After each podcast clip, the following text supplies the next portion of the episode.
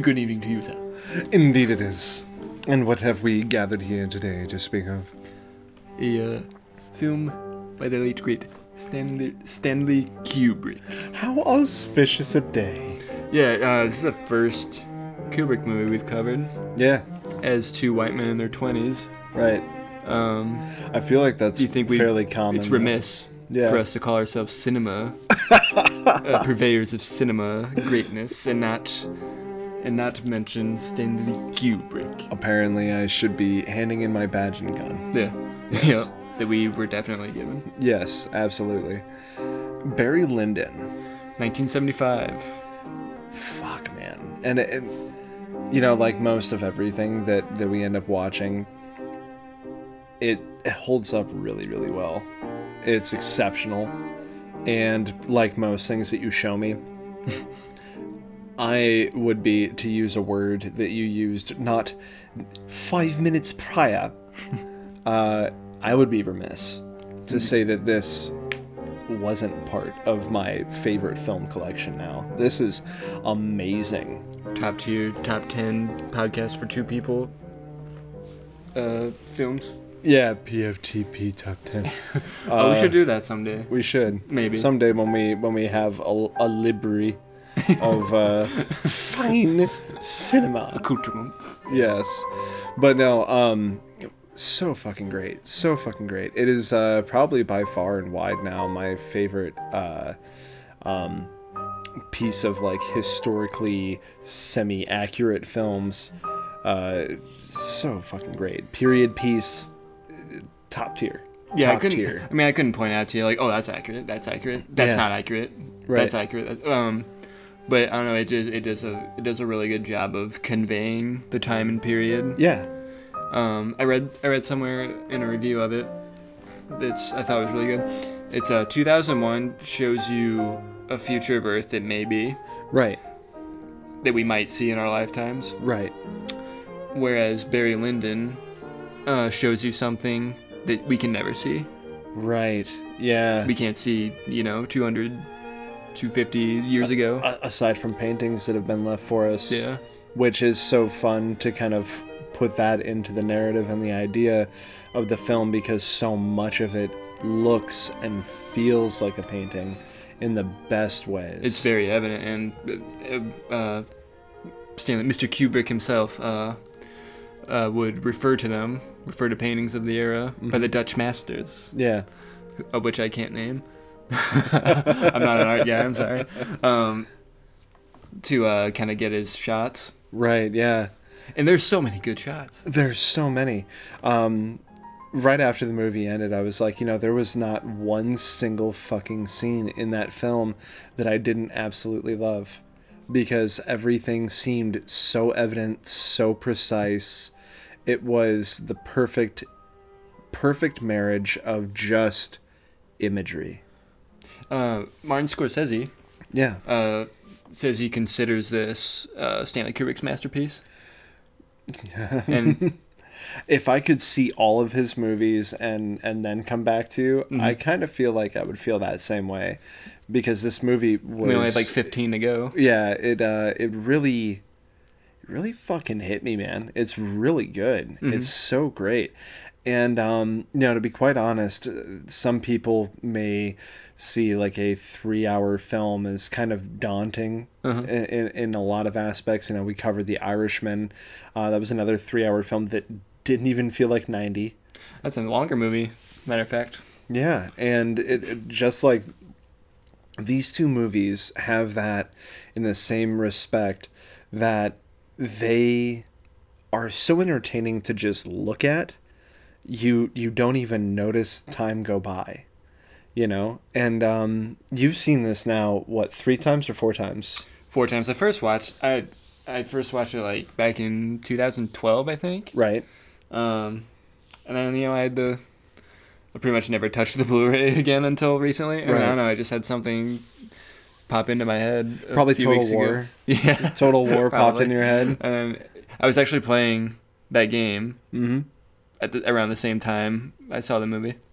Really? So uh, it's my my life is a circle Yeah. I can never Welcome to your from. fishbowl. Yeah. You are a goldfish. But yeah, I don't know. I just and I've now watched this movie in like the past week three times as many times as I've first seen it. four times. I've, I've watched this movie four times now. What a roundabout way. Yeah. But I don't know. I, I could watch it again. It's just. Uh, I was gonna say I'm actually fairly jealous of that because after it ended, I was like, "Holy fuck! I could literally just sit here and watch it again." It's uh. It's it's it's a movie. It's like you can just watch it and just be uh, uh absorbed into the world. Yeah, completely enamored. Yeah. Absolutely And enamored. yeah, you're pretty much sad when it's over. Not because of like the events that take place, but yeah. uh, the fact that you know the credits are about to roll Right. and you're gonna have to go back to your mundane life. Even though I probably would have hated living back then Right. because there's no video games. Right. Exactly. Like we said in our uh, arcade episode, what the fuck did people do before video games? I it couldn't be me. yeah.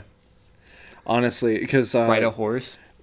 get kicked off of a horse and die, Yeah. uh, get shot in the leg and lose your leg, Pa. papa. Um. Nary a sad draft- day come because innocence dies today, and I will remain an angel. Yeah. I cannot die for I am already an angel. uh, yeah, I could get I could get abducted into the Prussian army. Right. Yeah. Just you know, various terrifying things. I um one of the most comedic yet macabre and morose things I think is thinking about all the strange, goofy ways that people died.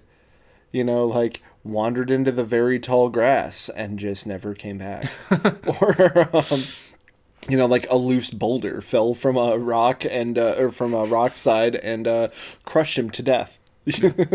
fell off a wagon, got run over by thirteen horses. You know, just fucking awful, awful things. I remember uh, this was like colonial America, so like 1600s, Yeah. uh, 1600s, 1700s. I remember hearing a story. I can't remember the guy's name, but Mhm. he was pretty much executed by like uh, I think witch finders. Okay. Uh, they like By Victor board. Saltzpyre. Yes. I can smell your heresy on the wind. And uh, Your crime is your existence. your punishment is death. yeah, they put like a board and then just kept adding weighted stones. Yeah, dude. And then the dude apparently his last words were uh, was uh, more weight. yeah, I remember hearing that as well. His member is Duke more weight Yeah, just uh, as he death gets like slowly crunched. slowly crushed. Uh, uh, stone pressing. I want to say it's called. That's that's a fucking baller way to go out. Yeah, fucking also like awful. Yeah, it's terrible. It's Um, terrible. I, I wouldn't wish that on anybody. I anybody. was gonna say, I think that they actually uh, there was a reference to that character in a movie. Oh, Was it the Crucible? it might have been. That's a movie I haven't watched in a while. Right. I, I just I remember watching that scene play out. And then um, when I had actually looked into the movie, because I've long since been like, I'm gonna look at the IMDb and look at all this. But yeah, it's it said that it was actually based on like you know essentially just like a, a happening or a recorded happening, um, of what you had just kind of described. And so like this movie is also kind of based on something that might have loosely happened to several characters throughout the uh, the it would be the eight, uh, the 18th century, the 1700s, correct? Uh, yeah. Um, I mean, the movie takes place from like 1760 to like 1780s. Right. You're not really given um An I exact think I think it. I think it ends around like 1780 or like late 1770s right. Yeah. because um they mention uh, Going putting back. together a regiment to fight the rebels in the Yeah. colonies. Yeah. And that's with, And with tells- quite a bit of time. Yeah, that that like Lord tells uh, Barry to uh, raise another regiment and go with them, Yeah. which seems like rude. Exactly. yeah, like how about you uh fuck off back to those lands? Um just fucking wild, honestly. A very uh, human tale. Very, yeah. Um, it's something that we've talked about quite a bit now. Um, that I keep coming back to because I just can't put it down. Mm-hmm.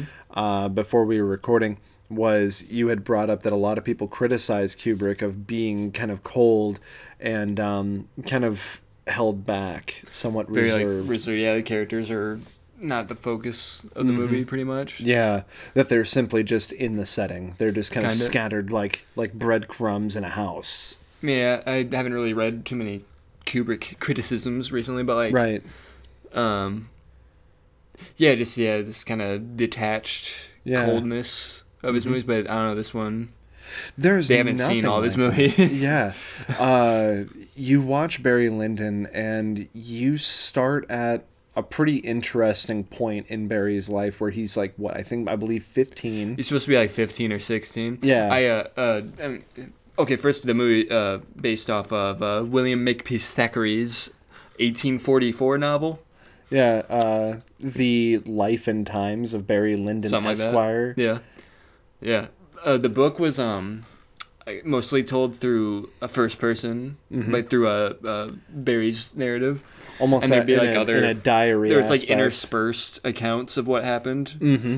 They were like third, third, fourth person or whatever the fuck you'd call it. Right. I can't remember the exact literary term, but it's kind of like corroborate or debunk what he's saying. Oh yes, like almost like a footnotes kind of thing, like Yeah. at, asterisk editor- here, yeah, asterisk basically, here. yeah, like oh, this didn't Yeah. happen, or he's grossly exaggerated the, the, the proceedings. which they really bring together incredibly well in the movie with the narrator kind of poking in uh, and, And it never like a- feels intrusive It's yeah, it's welcome. I don't know. He has a nice voice. it's not it's not harrison ford in the theatrical release of blade runner There I was. No, staring at something that resembled lizard skin in the bottom of a bathtub yeah, but it's it's a it's like humorous. Um. Uh, it conveys uh, a lot of times you're told what's about to happen yeah before it happens. yet at the same time you're still left there with anticipation Yeah. it's so well timed and well placed uh, you know, it's like you're if if it's like a sad scene, it's told with like uh, melancholy. yeah um, yeah. It sometimes the occasional like kind of biting satire, mm-hmm. Oh yeah that was fantastic. Like yeah, it's, and that was the other thing too. Um again another layer to the cake is watching this. We we watched on blu-ray for one thing. It looks fucking spectacular on blu-ray. And um, that's probably a section in which we will have to reserve to just kind of talk about how this film kind of got put together.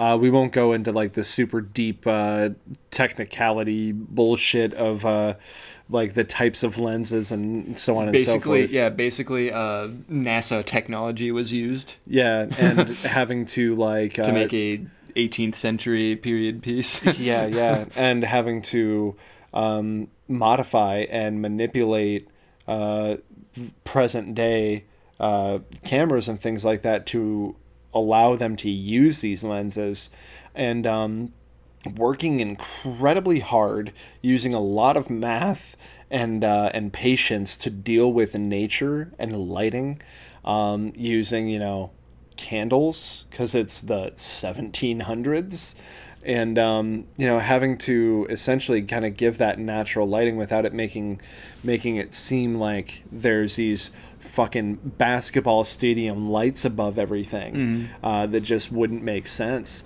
and that being said this is not a dark film no. at all. It is so well lit. It is so perfectly lit. Everything looks natural and it's insane. It's so gorgeous.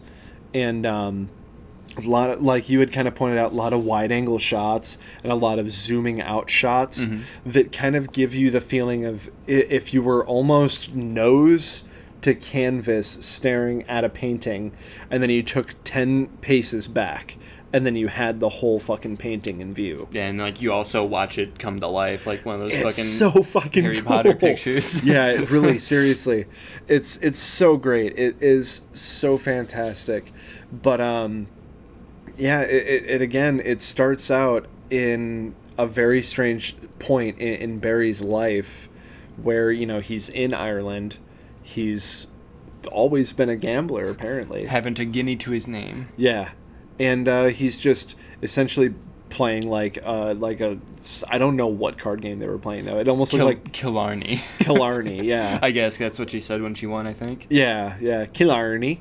Uh, but it, it, I don't know. It almost looked like it was somewhere between Uno and Go Fish. Pretty much, yeah. and um, it was like strip Killarney, and he was playing with his cousin. Yeah, the first yeah, the first scene in the movie is it's scandalous. Yeah, and she removes her choker, Chonker. chonker, and hides it like in her boobs. And there's uh, very clever uh, camera tricks. I'm pretty sure one of the first like zoom out shots. Uh huh.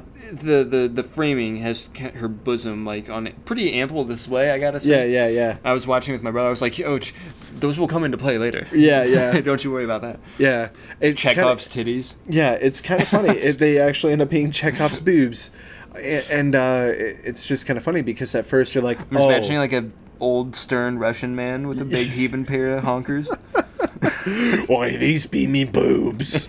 uh, no, like it, it's kind of funny though because it's satirical in, in a way that's really easy to miss. I feel like because you're supposed to, you kind of go in being like, oh, is that how we're starting this out? Yeah. And then you're like, no, actually, uh, the boobs are a set piece. Yeah, That's how we're introduced. That's the first scene we see Redmond Barry in. yeah, and what a fantastic fucking character.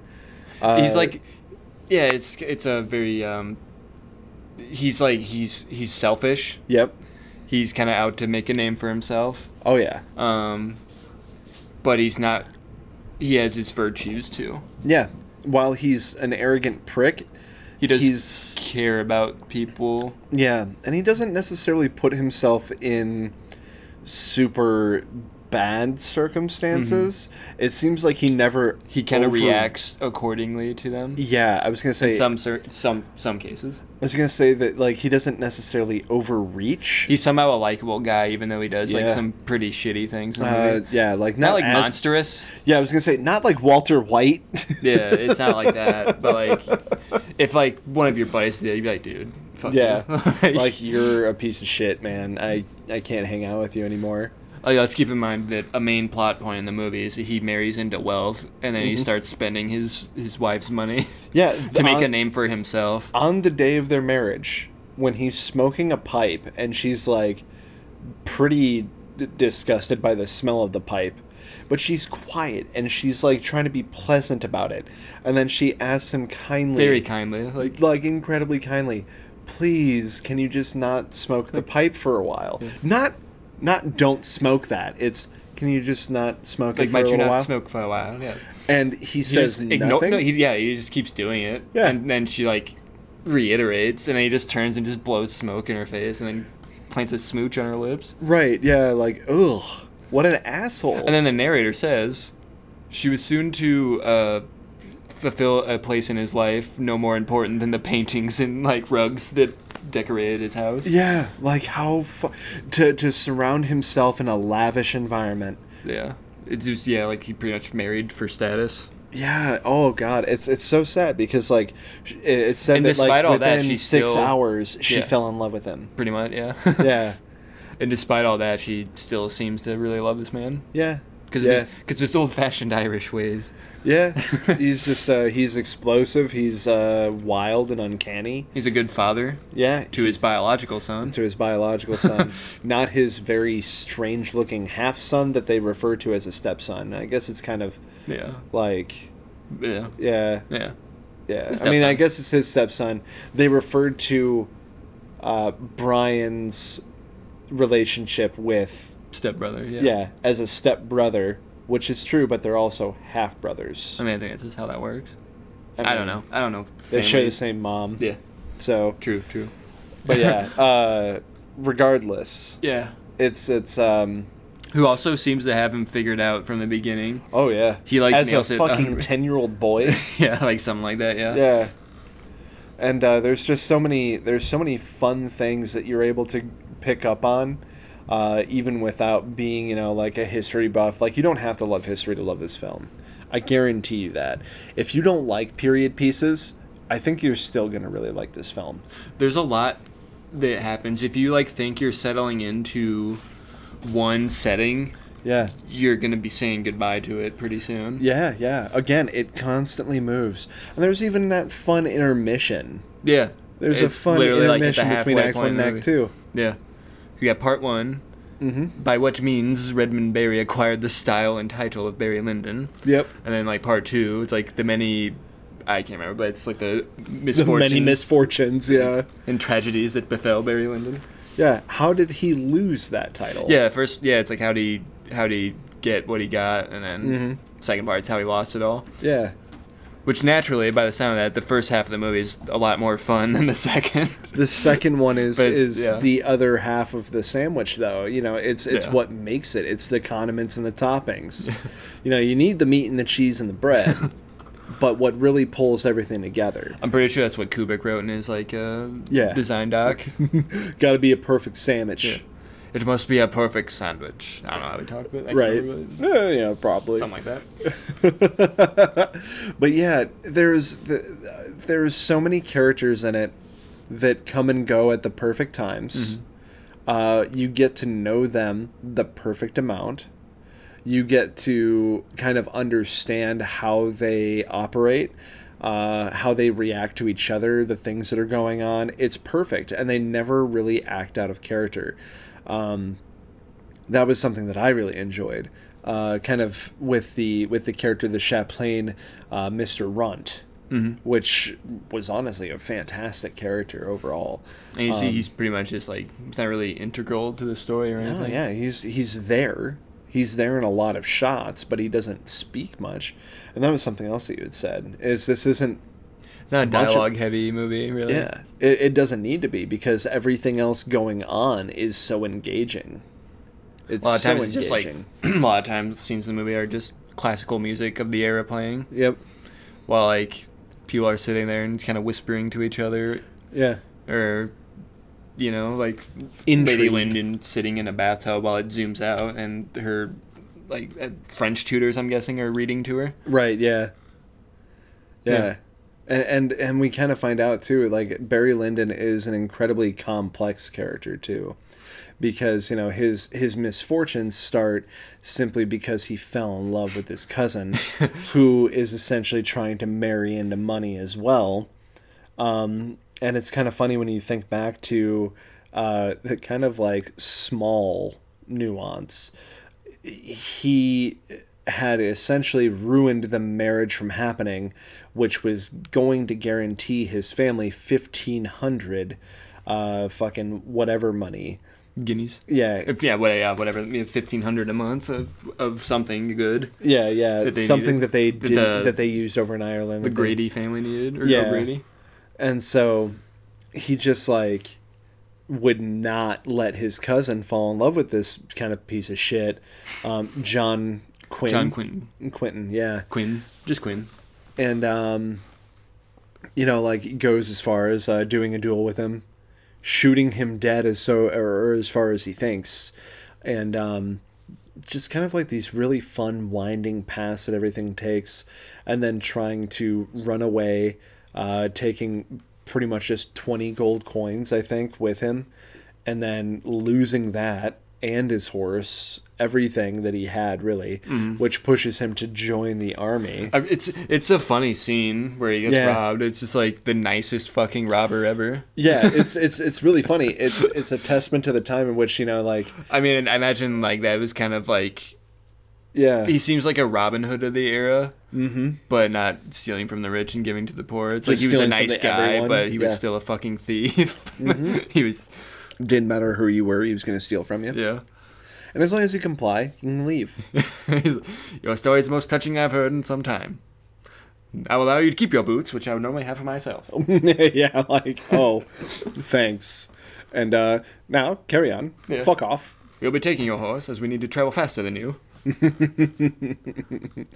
Yeah, and uh, it, it's just kind of funny, like the the series of events that keep happening, um, keep enticing you to want to see what happens within the next five minutes, and then it's like, okay, what about five minutes from now? Mm-hmm. It becomes like a military movie for a while. Yeah, which was really fucking great. Was really great. Like even if that's what it was for the rest of it, um, at least like him joining the army, dealing with assholes in the army. Uh, there was a bare knuckle boxing match Yeah. uh, in in the middle of this, and then uh, getting reacquainted with a previous character that still turns out to be great. Um, Oh yeah, Jack Grogan. yeah, yeah. Hashtag grow gone too soon. Grow gone too soon.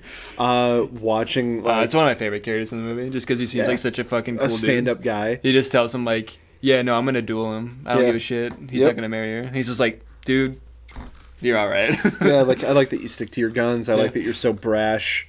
Um, you're you're just like me when I was your age." He's like, Yeah. "Yeah, and then was just like I I make this much a month, and for as long as I live, you won't be have- in want of anything while you're with me." Yeah, Yeah. just a, a good friend and benefactor to a very young and impressionable yeah, who's kind of lost at this point in the story. He'd kind of Yeah. lost his Yeah. safety net. yeah. He had to leave because he had allegedly or apparently killed uh, this Mister Quinn, who was A, A- British officer. yeah I was gonna say a like high-ranking officer of some some remark. Yeah. You know, uh, enough to Even though he uh, was quite cowardly under fire. oh yeah yeah. They say he was like a, a lead from But I think back. he was, he was more one of those soldiers you hear about who's more, you know, really good at marching and Mm-hmm. the, the the pomp and circumstance or whatever. Right, exactly. And but he's trying not to like he's trying to keep his composure when this child is raising a gun to him in a duel. and then okay, spoiler alert, uh he wasn't his gun wasn't even loaded, really, with you know, a shot, Yeah, a plugget of tow. yeah, I don't know what that is, but apparently it didn't kill him. yeah. What the fuck is tow? Sounds like Mm. something really soft. Right, like could have been tar, I suppose. Something like that, yeah. Like tar in a ball. So he Should've might have been shot with like a like a rubber ball kind of Pretty thing. Pretty much, yeah. It's something Yeah. that's not gonna. It, I mean, as you can see in the scene, as you Yeah. rightfully brought up. I mean, I think even the first time I watched it, I was like, "Oh, he looks alright to me." Yeah, yeah. like there's no blood, but like he's in such shock because he just shot a man. yeah. Yeah, so it, it's it's one of those things where yes, you do kind of have to use your noodle and infer, you know, here and there. Um, the other thing that you have to infer about, which might annoy some people, I didn't really find a problem with it though, was um, the passage of time. Yeah.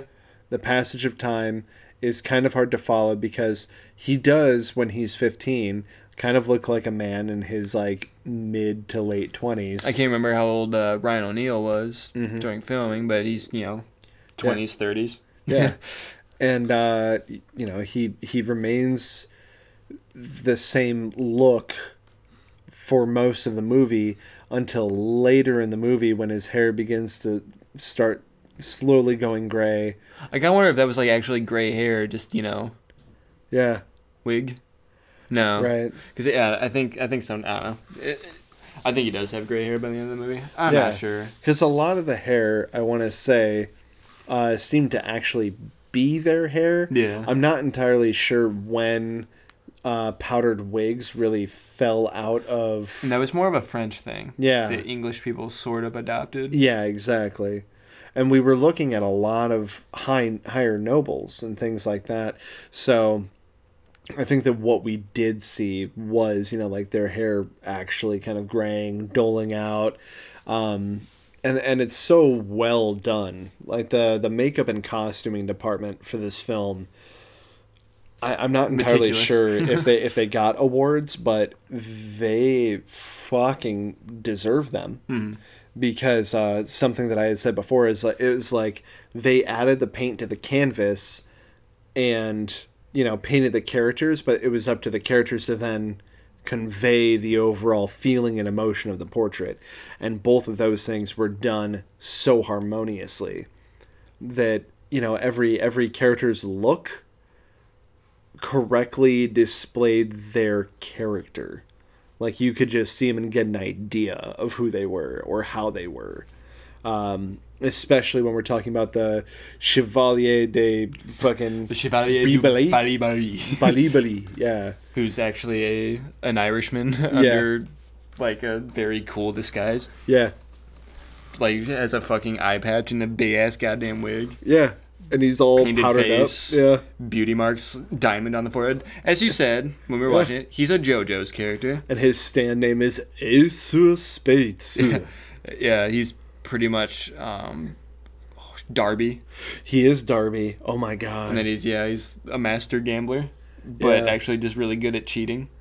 But, you know, I really like that character. Yeah, and that whole arc too was so great. Every time that there's a new character There is a new arc about to happen. I remember the first time I watched it, I was thinking like, "Oh, holy shit, he's about to be some sort of like political agent." Yeah, And he I like, was. oh my god, is there going to be like some layer of intrigue here where it's a fucking spy Where he's like, film? yeah, like living a double life and yeah, getting trying briefed to on his kind of walk the uh, line between you know being like a Prussian spy Yeah. or be a spy on spies, counter spy, I guess. yeah, Uh, Mad Comics. while also trying to play along with this uh, Austrian agent Yeah, who's actually an Irishman pretending to be like a Frenchman, that's layered. and Uh, also yeah, also he was also him- like getting like briefed on the way there about his identity. yeah. And I was like, holy shit, like this is this is actually a pretty good cover. How long is this gonna go? Yeah. And you know, when it's your first time watching, I really don't think that you're going to really know all the twists and turns. So I guess we're kind of telling you them right now. Yeah. But, you know, I mean, if, if maybe you should just go watch it. Yeah, exactly. It's a good it's a good movie if you have you know to watch on a nice on a nice afternoon. Right. Yeah. Get yourself a nice cold beverage and uh, something to uh, relax with. Be ready to set aside, uh, you know, three hours and four minutes of your time. Um, and Uh, yeah, I do say four minutes because like we actually we sat through the credits.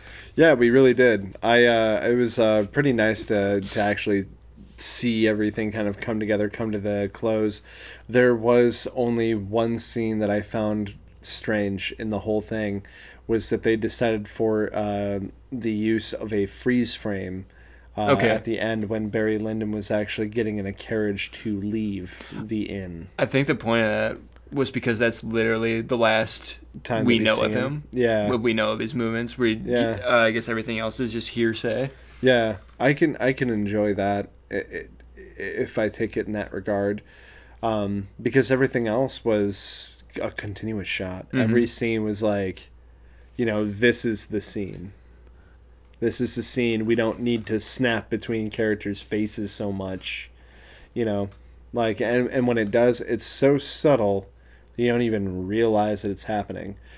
And then you know, like you'll watch um like action flicks or say like you know some of these modern movies where it's constantly snapping um, from like character face to character face to character face to character face Yeah, I guess I I've really come to appreciate movies that just stay fucking still for a little bit. Yeah, yeah, Maybe that's because I'm old.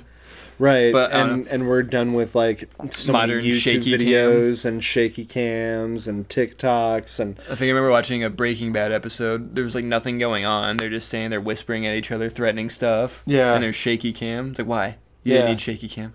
yeah Do like that doesn't layer the anticipation or the unease that i'm feeling Great show. Great Yeah, show. yeah. Meanwhile, if you just have two guys in like fancy clothes pointing wiggly pistols at each other, Mhm. and you're like, one of these guys is about to get fucking shot and killed Mm-hmm. right the fuck now. I remember you mentioned during like uh, a debt collection scene where he's Mm-hmm. saber dueling a guy. You're just like, why am I so tense right now? Yeah, yeah. And it's like Well, it's like very pompous Mm-hmm. uh, French nobleman is like, Lord Ludd. yeah, Lord Lud. Yeah, yeah, is like flourishing yeah. uh, with his saber movements. Mm-hmm. Yeah. And so yeah, basically you have two Raphaels from Soul Calibur going at it against each other, but it's it's with um, the rounded uh, rounded end um, rapiers. Uh, so they're not they're not fighting to the death, but it was essentially like, hey, if I win this duel, you fucking owe me. And um, the narrator kind of coming in, almost letting you know like Barry Lyndon wins this fight. He's an accomplished swordsman. Yeah, it's like his uh, knowledge of the sword and willingness to use it. Mm-hmm. Which is just so fucking cool. It's a good line. It ensured the uh, the uh, re- uh, reputation of the of the uh, like the company or whatever yeah, the like fuck. the, the reputation of the company, so to speak. Yeah, that uh, when when you do owe them money, they aim to collect, and they, Yeah. they will. When the bill comes due, you pay. so it, it's I will pay you today, sir. and it's kind of funny because it wasn't always like death was threatened. It was very much so. If you wish to get your money, you have to demand satisfaction. Yep. You can call me anytime you wish. I'm Mm-hmm. entirely at your disposal. good day. Yeah. Basically, it was like, I owe you a shit ton of money, but I'm not fucking paying you. Yep. So Goodbye. if you want if you want to pay me or if you want me to pay you, you're gonna have to fucking fight me for You have it. to, you're gonna have to fight me or fucking wait, and maybe I'll pay you some money. and it's kind of funny because you know directly after that scene, you're like, I, I was sitting here, and I'm sure you were when you when you watch it. You know, the second time was just like, fuck, that's a lot of money that they have to be raking in from like literally all these nobles from all these different countries and cities, castles, etc., cetera, etc. Cetera. Yeah. and then like the narrator comes in to say like yeah so actually they uh, didn't have shit except for fancy clothes Yeah, like, it's like so all they got's a lot of drip they got elaborate though. yeah. Redmond barry sir lord of the drip. And drip he did. He was a pretty big drip. yeah it was it was so good. So so very good. And um just kind of like watching him come from squalor all the way up to acting prim and proper and gentlemanly but also still being kind of a fucking like burly rogue Yeah. you know like don't piss me off i will beat the fucking shit out of you and you know i eh, love a good opportunist in in, in this sense Yeah. you know, when they're not saying like, "I already took the T virus. I'm gonna be a fish monster." Used to it just in time for the big show. Like, fuck that guy. Give me Barry Lyndon. and uh, yeah, I could have I could have used another I don't know fucking twenty hours of Barry Lyndon bullshit. And okay, like like I was telling you, Mm-hmm. uh, there's like a, a like a, I think there weren't that many made, but there was like fifteen or so Mm-hmm. catalogs of uh, Stanley Kubrick's research and documentation on researching the the Napoleon movie that he never made. Yes, And after watching Barry Lyndon, it's like holy shit, if only. We were robbed of such. I mean, it- Yeah.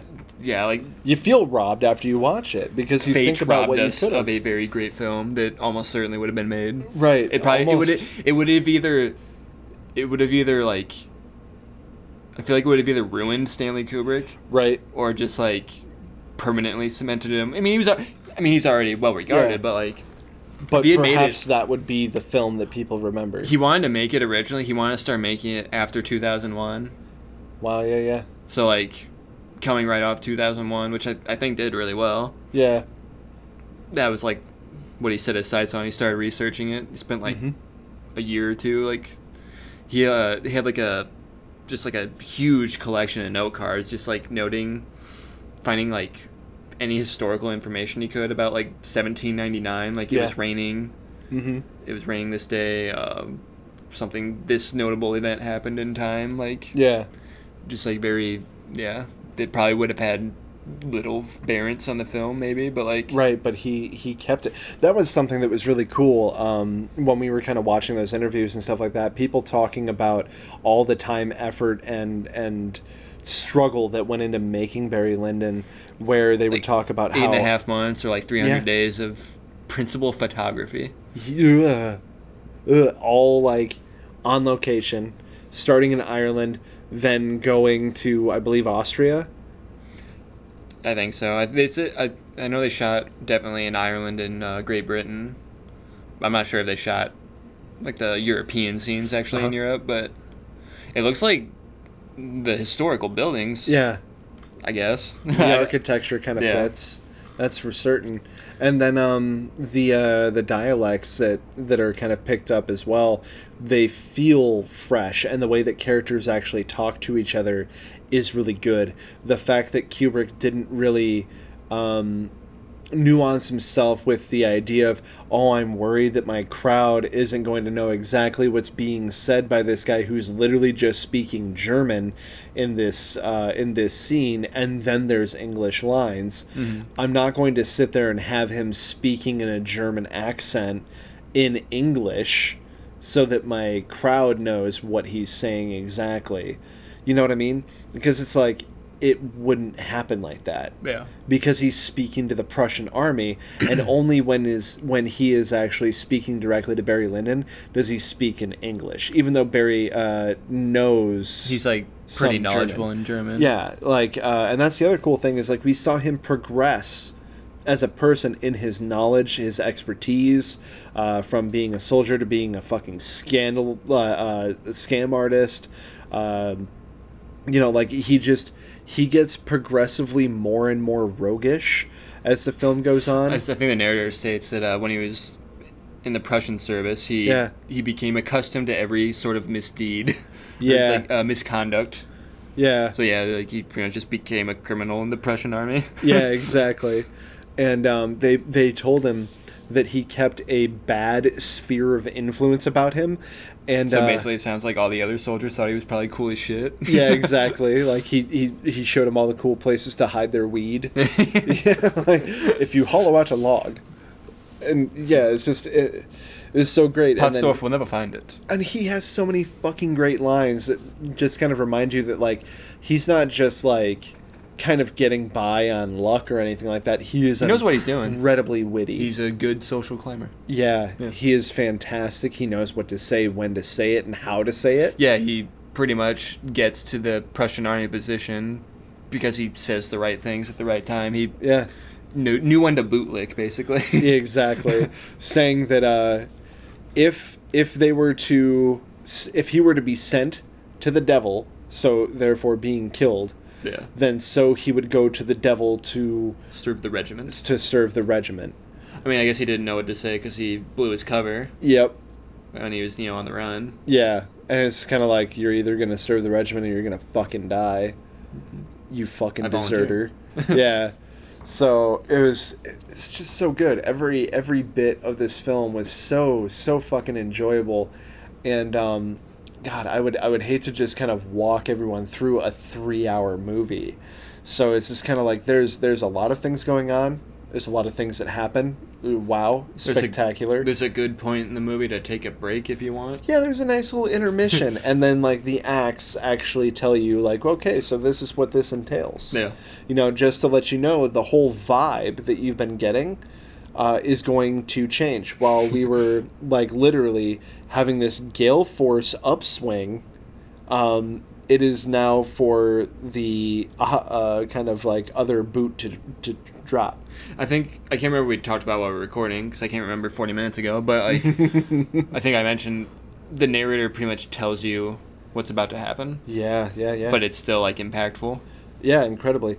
And the only way you can do that is to shoot impactful scenes. Yeah. And Kubrick was uh, known for being incredibly angry about not being able to figure out what he how he wanted to shoot his his first shot. And so like, you know, they would they would lose many hours trying to figure out how how they wanted to do it.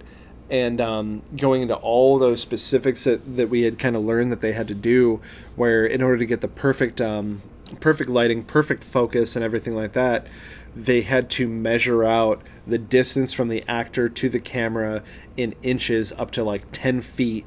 And then um, because of like the camera that they were using, had to use like a secondary camera to film the camera in a grid and like it was it was so technical it was so insane and the fact that they went through such struggles to make this film it shows. Mm-hmm. it shows. It's not all for naught. You know it's it was it was it was wild. And i've watched uh, a lot of period pieces and none of them felt as authentic nor as fun as this. You know um, watching things like anna karenina which are which is fun but you feel almost bored because it's overly flashy from minute one to minute 93 um, so that it, it just kind of feels like you're staring at a gold gilded peacock the entire time. And nothing changes. Everything is shiny. And there's some crying. There's some tragedy. And scene. You know like we we start out in mud and we end up in like silk and velvet and gold and fucking paintings that are as wide as your fucking house and and like literally seeing the height of uh, 18th century luxury it's it's so perfect so many like high plateaus canyons, plateaus, canyons.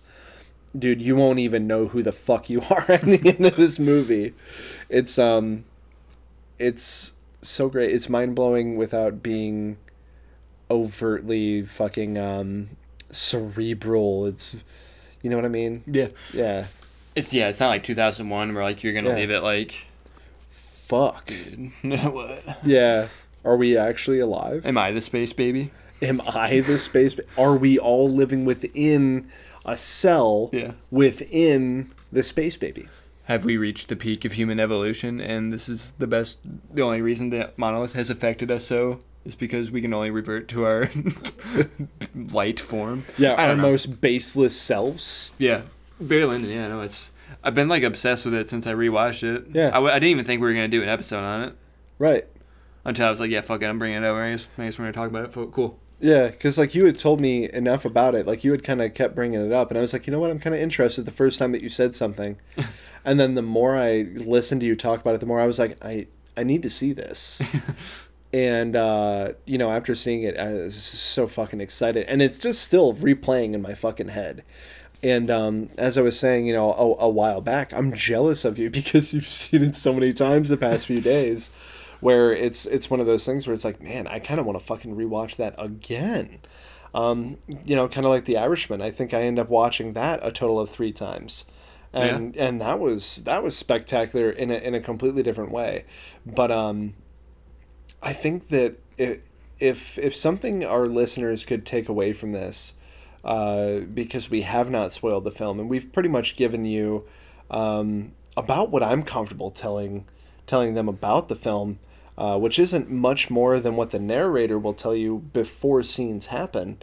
Um, or what you can, you know, essentially uh, infer from reading various synopses, maybe just a, a, a tad bit deeper. Um, is just don't be afraid of long movies Yeah. you're not going to regret it um, if you if you really are worried about sitting down for a three hour film and you think you're gonna fucking hate it and you're gonna be so upset that you wasted your time with a three hour film you should have decided that at two hours in Yeah. you know because uh, or you know when was the last time that you binge watched a shit show and for some reason you just couldn't get off your couch or out of your bed or whatever the fuck and you just kept watching you're like wow that was trash but somehow i still got through three seasons of supergirl you know You actually did that though. didn't i you? did that That's i did that i'm speaking from experience My tricorn hat is off to use. yeah yeah like I, I did that because you know i love comic books and i just kind of kept holding out like well maybe this one won't be so corny and bad and awful and trash and every time you know it's like oh there's red tornado and it looks really bad it look like Tasmanian? His Devil? legs Taz? they showed his legs start to go horizontally like he was doing the splits in the air and then And they T spun. posing?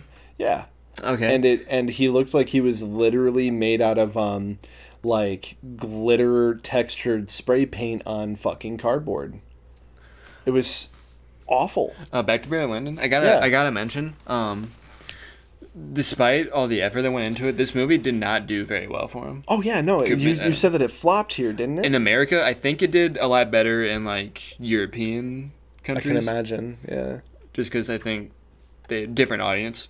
Mhm. But yeah, it uh just did not get the level of success that I think he intended to get with that.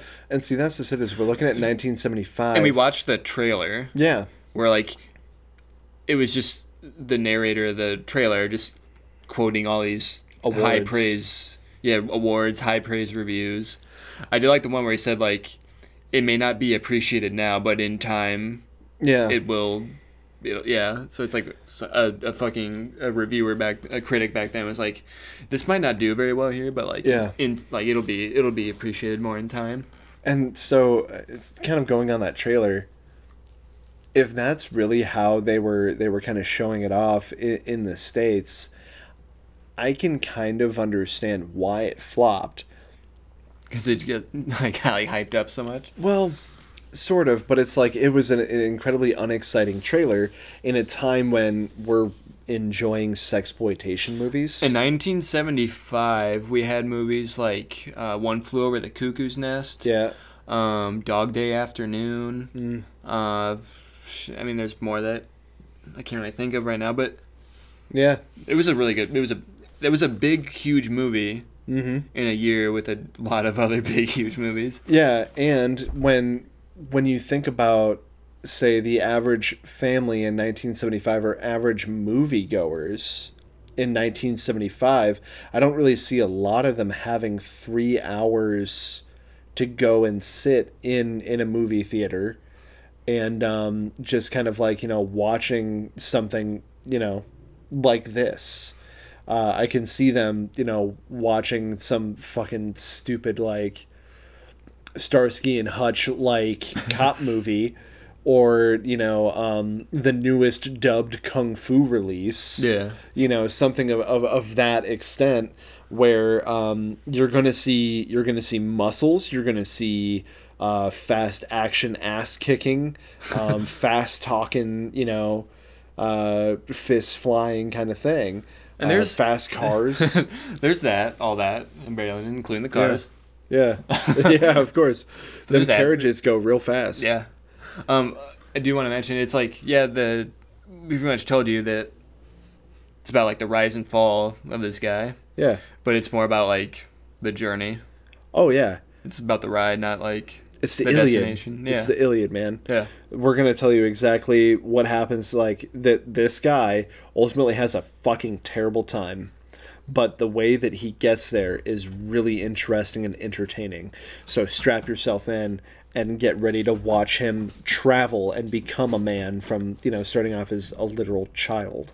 Yeah, it's like it's it's nice to just kind of you guess get enveloped in the world Yeah. for three hours and then you're set you're set loose hit the credits and just yeah it's you kind of wish you just go back Yeah, yeah, and see that's just it. Is I don't think that the trailer really conveyed that emotion or that idea at all. And um, when I hear a lot of like rave reviews just getting spit at me, mm-hmm.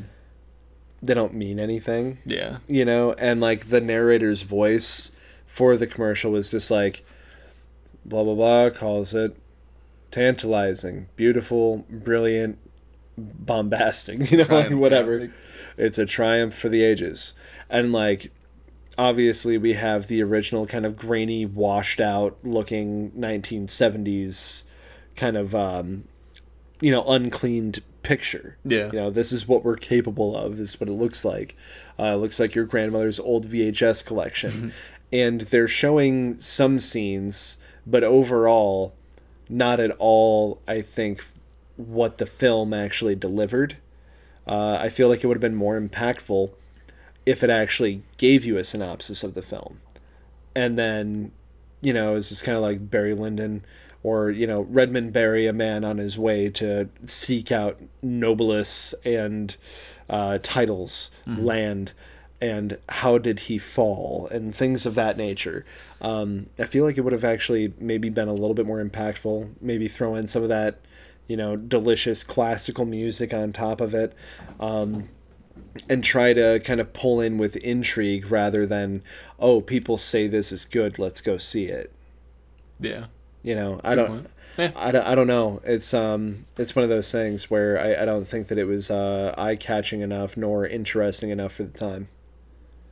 Uh, versus if it were to have come out in the two thousands maybe, um, where we started seeing a lot of more modern uh, period pieces.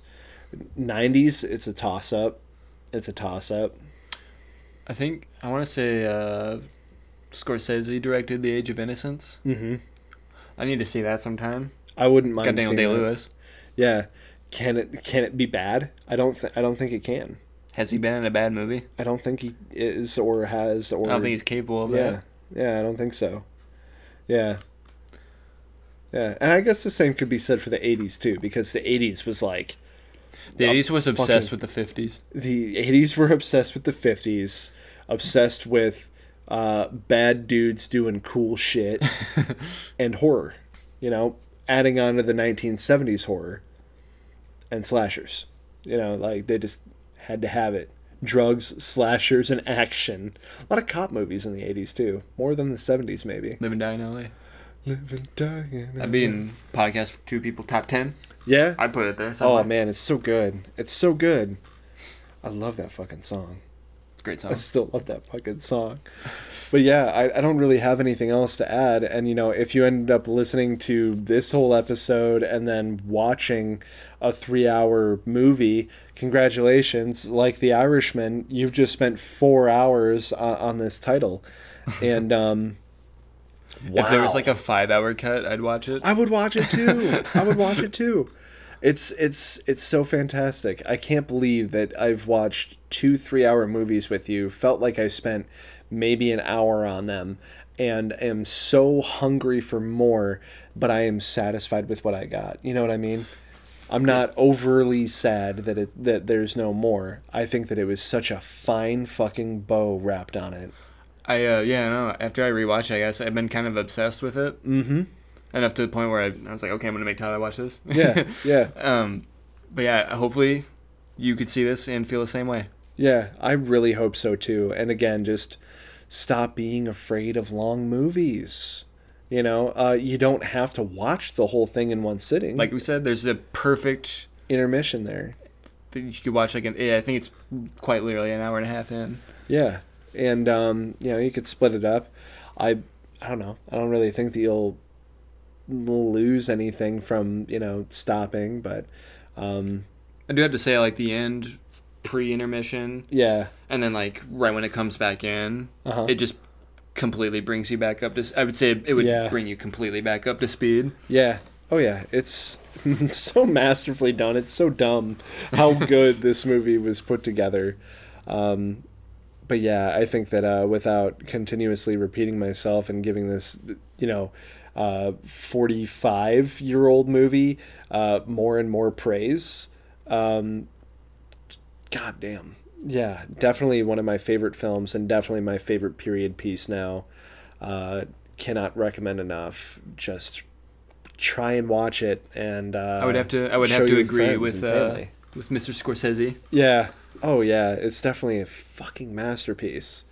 And uh, much like the Library of Alexandria, I am very sad we will never see that uh, Napoleon movie. Just like we'll never know all the knowledge that was in Alexandria. Yeah. You know, it's a it's a total loss of something that you didn't you don't know the contents of. Uh-huh. You know, the idea of. Cause yeah, there was like a book or like some sort of collection, but it was like super fucking expensive and like pretty exclusive. I, I don't even know.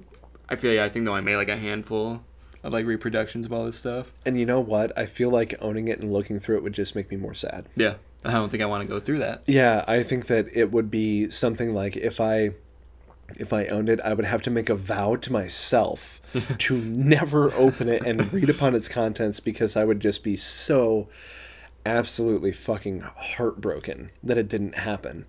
Um, especially after seeing Barry Lyndon, man. Oh god. Oh, everything that they went through to make such a fantastic film. But I think that uh I'm good. I have nothing left to add. How about yeah, yourself? I, I, I think I've said all I can say. Mm, spoken our pieces. Perfect. Are you satisfied? I've I've received satisfaction, sir. Good. As have I. And uh, it's been awesome to get back into uh, making episodes with with my, with my best friend.